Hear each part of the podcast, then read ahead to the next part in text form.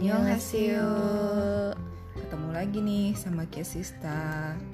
Kali ini temanya adalah Untuk poin banget langsung. Oh, iya. Kali ini temanya adalah biar bisa ngobrolnya lama dan panjang. Iya. Tapi nggak ngabisin waktu yang bener juga. weekend ini kayaknya rasanya tuh cepet banget. Nggak tahu kenapa deh. Atau karena aku sih dua minggu ini WFA terus di rumah. Jadi ngerasa ya tidak ada perbedaan itu libur. Tapi karena karena weekend weekend kan memang biasanya nggak pernah panjang. Namanya libur tuh nggak pernah panjang gitu rasanya kan. Tahu-tahu oh iya udah jam segini ya besok liburnya selesai tapi tetap berasa kan apa namanya eh, auranya tuh beda antara weekend dan weekday Masih tetap bisa membedakan hari Minggu dan Senin sih sebenarnya. Cuma yang nggak bisa beda itu vibes-nya kayak gimana sih Hmm, hari Senin terus mau masuk eh hari Jumat mau masuk ke weekend Sabtu Minggu itu kayaknya nggak yang ah besok Hmm. weekend gitu ini biasa aja minggu Bosan. habis juga rasanya kan terus ya cepet banget ya gitu. betul betul Iya gitu lah. Iya, euforianya. gitu ya. jadi kurang Mm-mm. karena minggu tetap aja di rumah kan Yuk. Sabtu juga tetap di rumah nggak bisa ke mana-mana but it's okay buat kebaikan semuanya Betul. well mau ngomongin kemarin kita sempat sounding tentang apa sih moral-moral nilai-nilai yang bisa didapat dalam satu drama quotes quotes cek quotes quotes yang membangun ini Bangun, kita bangun. bukan quotes bucin lah quotes quotes yang Ya. apa ya Yang bisa membuat eh, kita terinspirasi untuk melakukan sesuatu. Mm-mm. Mungkin karena genre kesukaan kita adalah sesuatu yang menginspirasi instead of eh, bucin semata. Mm-mm. Jadinya akhirnya kata-kata yang nancep di kita tuh cuy Iya. nancep. Yang nancep di kita tuh ya kata-kata yang memang eh, pas sama situasi kita saat itu sekaligus juga bisa menginspirasi kita untuk berbuat sesuatu yang lebih baik. Mm-mm. Kayaknya sih begitu ya. Jadi kita udah Jadi ini uh, uh, nggak kayak biasanya. Biasanya kita nggak nggak ada prepare sama eh, sekali. Ya gitu udah ngobrol aja sih ya. Jadi maaf kalau kadang ah siapa ya aktornya siapa ya pakai mikir-mikir gitu kan kelihatan banget kita tuh kagak persiapan Dan kelemahan kita adalah kita lebih memperhatikan wajahnya daripada namanya. Kadang kecuali kalau yang memang familiar terus yang sering ditonton yang ngefans gitu Mm-mm. beda pasti Betul, kita ingat betul. namanya tapi kalau yang sesekali dua kali baru ketemu gitu ya mohon maaf kita kadang lupa namanya siapa kita buka contekan dulu gitu deh. jadi untuk tema kali ini kita balik buka buku lagi balik-balik nonton lagi sedikit cuplikannya. Terus kita temukanlah itu kata-kata yang waktu kita nonton kemarin itu rasanya jelek gitu. Oke mulai Mulai dari dari dia dulu deh. aku dulu. Aku kemarin sempet ngulang satu film yang menurut aku itu pelajarannya banyak banget didapat di situ itu Miss Hammurabi. Oh iya, itu drama top banget sih. ya ini Ceritanya drama kejadian atau eh, kehidupan di dalam satu pengadilan negeri. Itu berkisah satu tim satu tim hakim satu ketua hakim sama dua hakim anggota hakim kanan dan hakim kiri. Ini pemainnya Bapak Sudong Il. Itu aktor terbaik sepanjang masa. Terus ada Goara untuk hakim kanannya. Hakim kirinya itu L. Infinite. Ya. Eh, nama dia aslinya siapa, siapa, ya? ya? nah kan kita lupa Kim Yong Soo Oh ya itu. Itulah Kim Yoon Soo saya lebih kenal dia dengan sebutan L. Nah satu tim ini ya menceritakan konflik mereka kebahagiaan mereka suka dukanya dalam memecahkan beberapa kasus. Tentunya nggak gampang ya jadi hakim itu. Oh, manusia jadi hakim Cul, itulah menghakimi manusia menghakimi sesama. Ya Hmm. pastinya namanya menghakimi sesama dengan mungkin kekurangan ya pasti manusia pasti ada kekurangannya kan ya. Mhm. jadinya pasti nggak semuanya adil menurut masing-masing. Baik lagi di mana kita lihat dari sisi mana? Mungkin adil untuk uh, korban tapi nggak adil juga kadang untuk terdakwa. Iya. dan kebalikannya. Jadi eh, kemarin aku sempat flashback beberapa episode yang aku ingat. Ini pertama di episode 1 episode 1 itu udah nah yang bikin jatuh cinta tuh di sini. Kalau kita udah nemu di episode awal udah nendang terus udah dapat chemistry-nya itu pasti ngelanjut deh sampai episode akhir. Di episode 1 ini eh, biasalah ya memperkenalkan tokohnya dulu.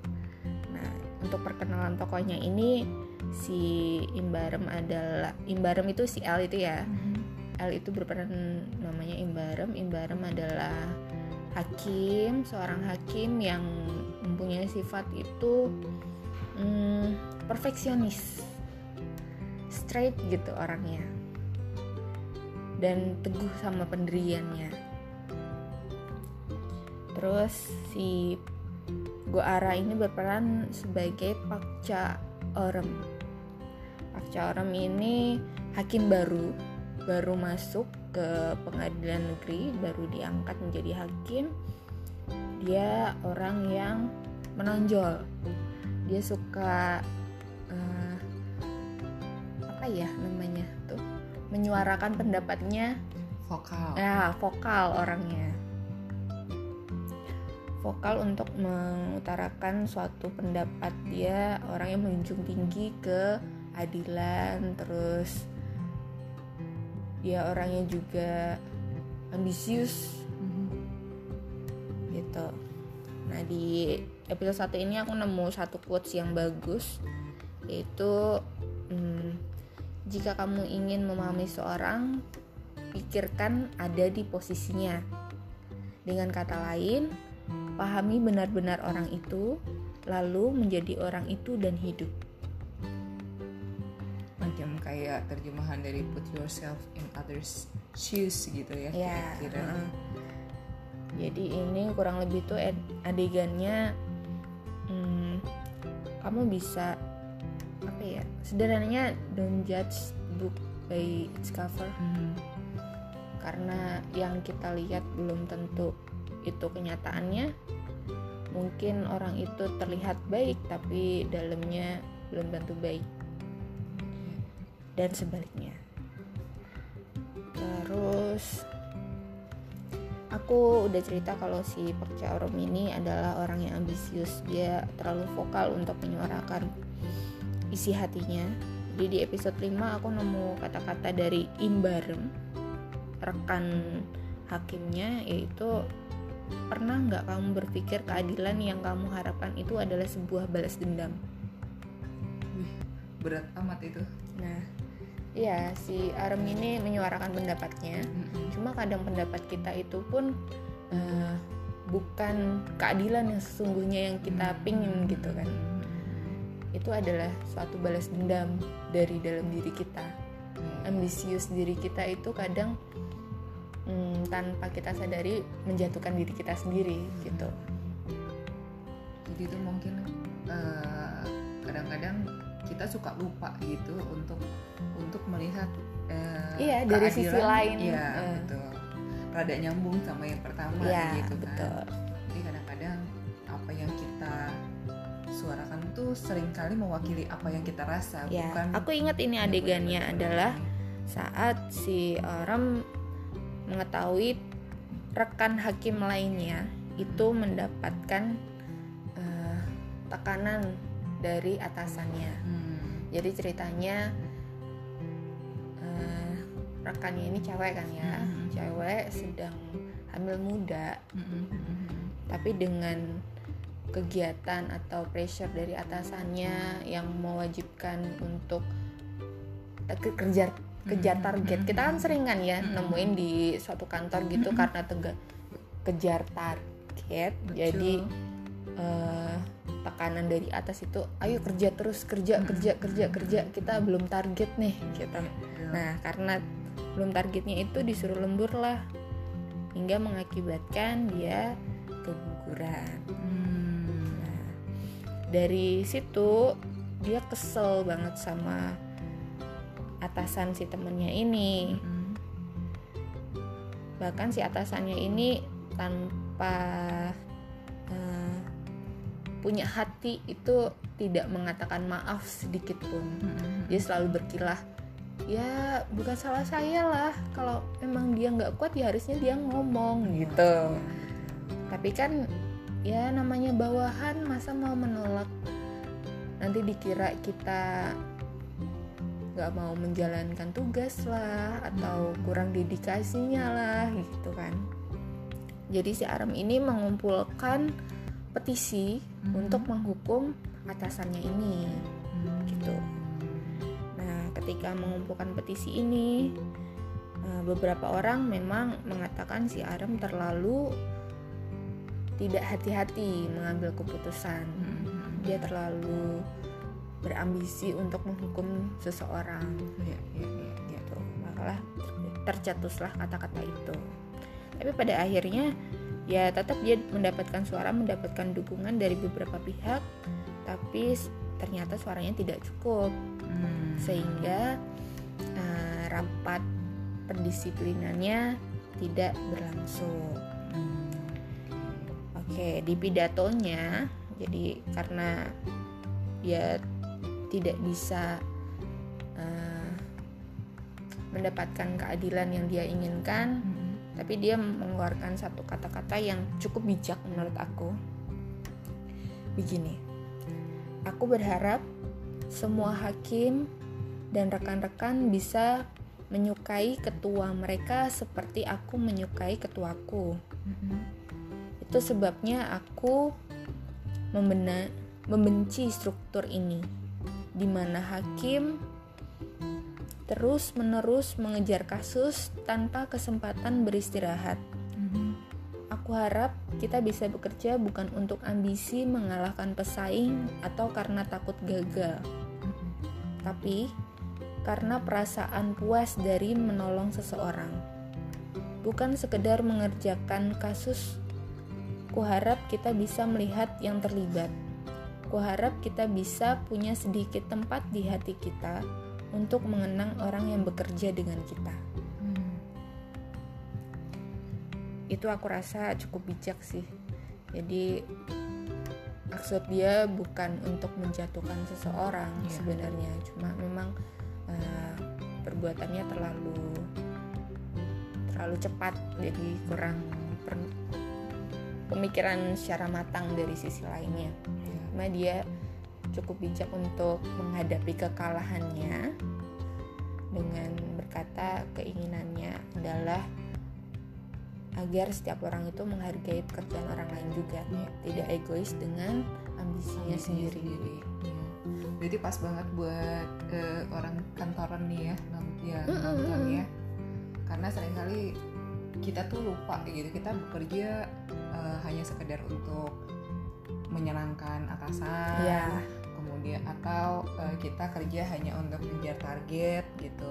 Kita lupa eh, untuk mencintai pekerjaan itu sendiri sampai akhirnya jadi frustasi sendiri Mm, gitu. mm, Dan mm. sering kali uh, hal itu akan akan akan bikin kita ngerasa jenuh terus melampiasinnya ke orang lain Iya. apalagi kalau seandainya kita punya anak buah ya gitu ya kita Hmm. ngerasain atasan kita dulu, dulu kita sebelum sampai di situ tuh juga disemena-menain gitu sama atasan Nah, yang sering keliru adalah karena atasan dipres sama atasan, Mhm. jadi si atasan ini juga ngepres Ngepres ke bawah, bawahnya, betul bukan ayo kita sama-sama Iya, gitu. iya. Jadinya ya kayak pas tangannya yang penting gue udah nyuruh bawahan, Mhm. udah selesai.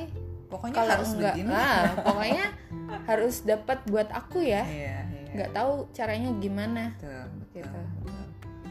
itu emang emang toxic sih yang kayak begitu tapi ya jangan lupa juga eh, jangan sampai diri kita juga merasa harus mengorbankan sesuatu buat kantor pada pada saat apa namanya ya bukan cuma kantor aja Sesuatu. istilahnya kalau seandainya kamu merasa sudah over ya kamu juga harus belajar untuk bilang enggak Hmm. atau belajar mendelegasikan tugas ke orang lain atau it- atau sampaikan kesulitan itu ke eh, kolega atau ke atasan gitu supaya setidak-tidaknya itu melepaskan beban tapi kalau seandainya eh, apa namanya ya dapat atasan yang kebetulan kurang bijak gitu seenggak-enggaknya kamu udah apa ya mm, mengeluarkan emosi yang ada gitu.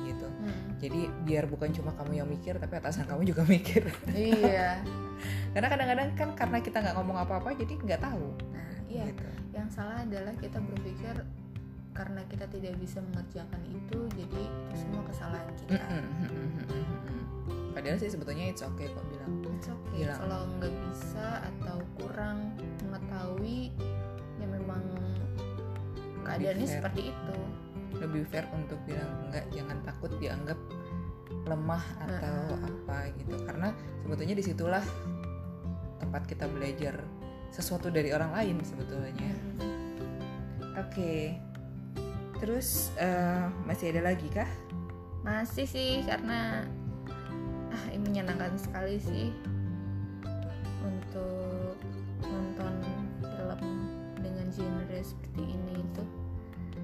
Aku lanjut dulu ya.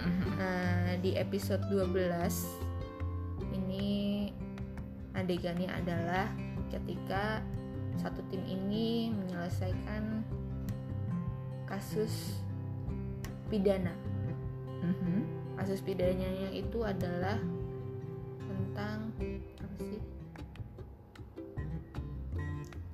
Eh, TKA, tindak kriminal alkohol. Hmm. Kriminal karena alkohol. Heeh. ya gitu. Eh, jadi ada beberapa kasus. Kasus yang pertama adalah eh, ini agak mirip sih cuma miripnya karena eh, pelakunya adalah pria paruh baya. Jadi sebenarnya memang budaya di sana kan budaya kalau capek kita lagi jenuh puyeng gitu kan minum-minum kan Ya, ya, betul. sama kolega sama eh, teman-teman lah gitu buat menghilangkan penat. Nah di sini mungkin kesalahannya adalah yang pertama setelah mereka minum itu setelah si pelaku ini minum terus dia bawa kendaraan harusnya kan nggak Hmm. boleh iya iya walaupun lingkungannya pun lingkungan sepi gitu tapi kan pasti walaupun sedikit akan peluangnya kecil walaupun peluangnya kecil pasti suatu saat akan menimbulkan masalah gitu Mhm. nah masalahnya di sini adalah hampir menabrak eh, tetangganya Hmm. kemudian dilaporkanlah ke polisi dan disidang. Terus yang kedua adalah Tia Parubaya juga. Dia memiliki catatan kriminal 26 catatan kriminal. Oh. itu semuanya gara-gara alkohol. Jadi hakimnya agak kesel juga karena kenapa sih menyalahkan alkohol? Mhm. yang salah adalah orangnya bukan alkoholnya. Iya. gitu. Cuma eh, yang bisa dilihat di sini adalah kejahatan ini bukan kejahatan yang fatal Hmm. jadi cuma mungkin karena berkelahi dia mabuk terus berkelahi terus Mhm. mabuk terus ngancurin properti gitu Mhm. tapi tanpa menimbulkan korban jiwa 26 kasus ini Oke. cuma kan terjadi berulang-ulang dan Iya, iya, iya. banyak laporannya kan Mhm, jadi secara apa namanya non material itu merugikan. merugikan orang-orang sekitarnya Mhm. dan di suatu titik adalah di sidang terakhir ini dia menghancurkan satu toko kedai minum Hmm. dia juga melempar kursi akhirnya itu mengenai eh, kepala dari pemilik toko Hmm. jadi dia diduikanlah di kasus ini Mhm. dia diadili dan mendapat tuntutan seumur hidup Hmm. nah tentunya dari dua hakim anggota ini tidak serta merta langsung mengabulkan tuntutan-tuntutan yang diajukan oleh pelapor ya Mhm. jadi mereka sempat mencari info tentang background dari si pelaku Mhm. dari pelaku yang pertama ternyata dia bukan orang yang jahat dari kumpulan-kumpulan informasi hanya saja karena kebiasaan buruknya Mhm. dia meresahkan gitu loh Hmm, tapi sebenarnya dia orang yang penolong Mhm. dia sering mengantarkan apa makanan kalau nggak salah Mhm. mengantarkan makanan ke panti gitu Hmm. dia juga sebenarnya orang yang pekerja keras Oke. cuma dia karena tinggal sendirian anak-anaknya berada di kota Mhm. sementara dia sendiri tinggalnya di gunung itu membuat dia mungkin jenuh kan ya cari teman gitu cari teman kebiasaannya dia adalah nanti kalau turun gunung dia minum-minum sama teman yang di bawah terus dia kembali lagi lah kembali laginya itu mungkin karena kalau jalan juga jauh kan ya makanya dia naik motor gitu nah tidak sengaja dia mencelakakan orang lain Hmm. gitu. Terus eh, yang kedua dicarilah background dari pelaku ini. Pelaku ini adalah kakek tua yang eh, tadinya dia itu tinggal bersama ibunya. Ibunya berusia 95 tahun, sedangkan Mhm. kakek itu berusia 70 tahun. Oh, Oke. Nah, eh, Sangat di kasus-kasus yang sebelumnya dia Mhm. sempat ditahan juga Mhm. dan mengakib eh, saat dia ditahan itu mengakibatkan ibunya itu bunuh diri. Hmm. Nah, ketika dia kembali keluar dari sel, Mhm. dia menemukan ibunya yang sudah nggak ada, jadinya dia frustasi. Hmm. Frustasi itu bukannya dia menjadi benar. baik, tapi Nah. dia marah dengan keadaan. Iya, Kenapa iya, sih? iya. Eh, toh kejahatanku sebenarnya kejahatan yang sebelumnya kan tadi udah aku kasih tahu Mhm. kalau tidak menimbulkan korban kan ya Iya, tapi iya, karena hukuman dari masyarakat jadi dia dibui. Dia marah dengan keadaan itu gitu tuh kan aku masuk penjara ibuku jadi meninggal Mhm. gitu loh Mhm. dia marah dengan keadaan itu jadinya dia terus mengulangi kesalahan-kesalahan itu gitu berharap memang ada eh, perhatian dari orang sekitar sebenarnya itu kan Iya, iya sebenarnya jadi kejahatannya itu sebenarnya cuma biar orang tuh perhatian sama dia Eh, gitu eh, kali eh, ya. eh. tapi ya namanya kejahatan kan ya Iya. terus dua hakim ini akhirnya memutuskan untuk kasus yang pertama dia tetap eh, dijatuhkan hukuman tapi selama hukuman itu dia mendapatkan rehabilitasi Mhm. untuk eh, pemutusan ketergantungan alkohol Mhm. itu kalau nggak salah hukumannya sekitar total tiga tahun tiga tahun penjara ada yang lucu? Si kakek di kasus yang pertama ini Mm-mm. pelakunya ini dia bilang kenapa saya tidak dikasih pengampunan saja? Mm. lah kenapa kamu minta pengampunan? Si hakimnya bilang gitu kan. Mm-mm. karena saya punya tanggungan di gunung. Pasti hewan-hewan peliharaan saya sekarang dia lagi kelaparan. Masa karena dengan kesalahan saya saya harus membunuh Hewan makhluk yang tidak bersalah Hmm. gitu kan kemudian hakimnya ini dengan bijak menelpon tetangga-tetangganya Hmm. untuk eh, membantu dia mengurus hewan-hewannya gitu Hmm. itu menyentuh sekali sih kalau aku Mm-mm. nah di kasus yang dua itu juga menyentuh banget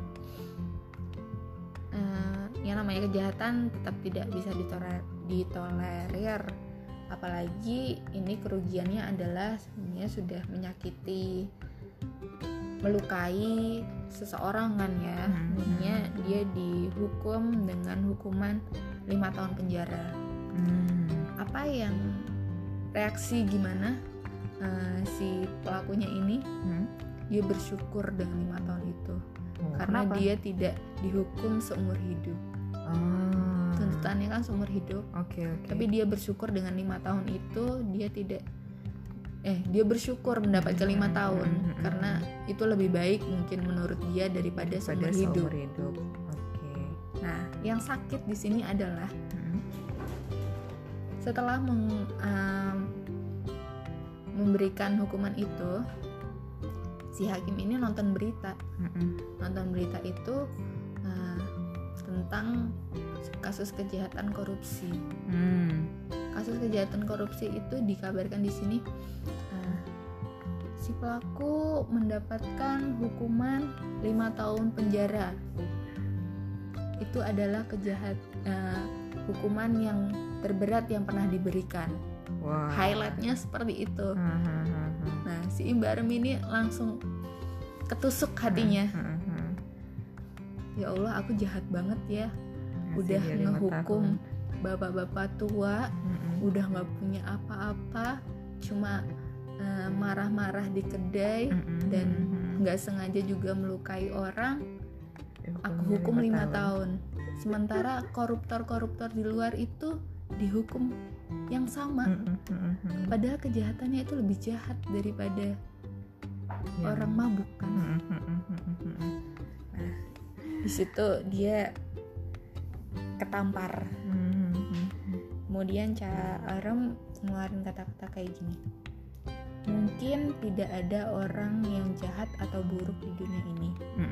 Mungkin hanya ada situasi yang jahat atau buruk. Ya itu benar sih. Jadi inget Bang Napi lagi. Ngomongin live eh, live in eh, playbook play, play prison, prison playbook prison playbook. Nah itu juga banyak banget sih quote-nya yang kurang lebih mirip-mirip kayak begitu. Tapi emang ya begitulah hukum seadil-adilnya itu ya Iya, cuma mau- di atas sana. terus eh, aku juga cerita kan ada hakim ketuanya hakim Mm-mm. ketuanya aduh aku lupa namanya siapa si bapak Sundoing ini yang main itu dia bilang orang yang paling berkuasa dalam ruang sidang tidak lain adalah sang hakim yaitu kita Betul. tapi yang paling berbahaya juga adalah kita Mm-mm. dan orang yang patut dikasihani itu juga adalah Kita. kita Ya bener juga sih. kalau memang ngomongin keadilan apalagi yang ngadilin juga manusia kayaknya susah sih ya memang pasti ada ya bayangin kalau misal si hakim ngerasa eh, yang diadilin itu ternyata salah Mm-mm. pasti kan itu bikin stres kan Oh iya banget. Itulah kenapa. kita ngerasa udah ngehukum orang Iya. Dan itu dan itu sebetulnya juga juga bisa terjadi banget. Uh, memungkinkan gitu loh Iya. kejadian yang ya kayak begitu. bapak hakim juga manusia Doa ya. Oke itu satu film kayaknya cukup mungkin kalau kita bahas best-bestnya pasti banyak banget Iya, iya, iya. per partnya itu kasus-kasusnya itu pasti keren banget yang mau nonton silahkan oke sekarang gantian Karena waktunya udah 30 menit, mungkin kita eh, ngobrolin itu dulu kali ya. Aku juga punya quote-quote, tapi kayaknya akan kita buat di episode berikutnya aja. Karena eh, apa namanya, quote-nya juga masih akan banyak banget. Ntar kalau seandainya didengerin terus di satu episode, eh, bisa nggak tidur loh. Jadi panjangan nanti boring Ah, ah. jadi untuk eh, quote yang dari aku tunggu di episode berikutnya ya. Oke, eh, mungkin yang ini kita kelarin dulu aja.